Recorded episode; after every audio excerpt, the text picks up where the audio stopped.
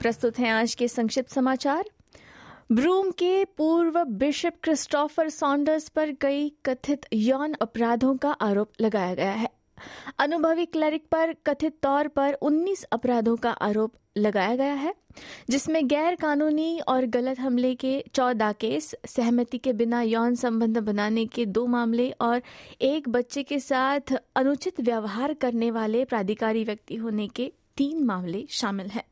ये आरोप 2008 में वेस्टर्न ऑस्ट्रेलिया में ब्रूम कुनुनुरा और कोलम्बुरू में लगाए गए थे।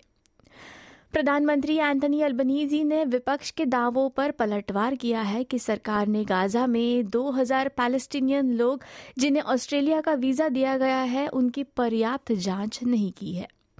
श्री अल्बनीजी ये बताते हैं कि सुरक्षा जाँच पूर्व सरकार द्वारा उपयोग की जाने वाली जाँच के समान है और उन्होंने गठबंधन पर अन्यथा सुझाव देकर भय फैलाने का आरोप लगाया है। गृह विभाग के अधिकारियों ने खुलासा किया है कि उन्होंने गाजा में इसराइल के युद्ध की शुरुआत के बाद से फिलिस्तीनी निवासियों को 2000 से अधिक वीज़ा को मंजूरी दी थी। ग्रीन्स ऑस्ट्रेलिया के रिज़र्व बैंक द्वारा लिए गए निर्णयों को वीटो करने की सरकार की शक्ति को समाप्त करने की कोषाध्यक्ष जिम चामस की योजना का विरोध करेंगे। कोषाध्यक्ष की योजना पिछले साल आरबीए की एक स्वतंत्र समीक्षा के बाद आई है, जिसमें ऑस्ट्रेलिया के केंद्रीय बैंक की स्वतंत्रता की गारंटी के लिए वीटो शक्ति को हटाने की सिफारिश की गई थी।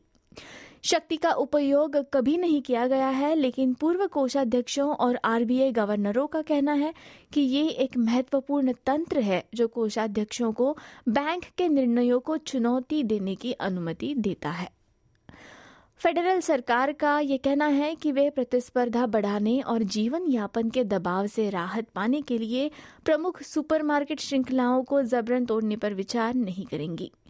नेशनल्स नेता डेविल लिटिल प्राउड ने सरकार से विनिवेश शक्तियों पर कानून बनाने का आह्वान किया है, जो ए ट्रिपल सी को प्रतिस्पर्धा को बढ़ावा देने के लिए प्रमुख कंपनियों के स्वामित्व वाले स्टोर्स और संपत्तियों को बेचने की अनुमति देगा।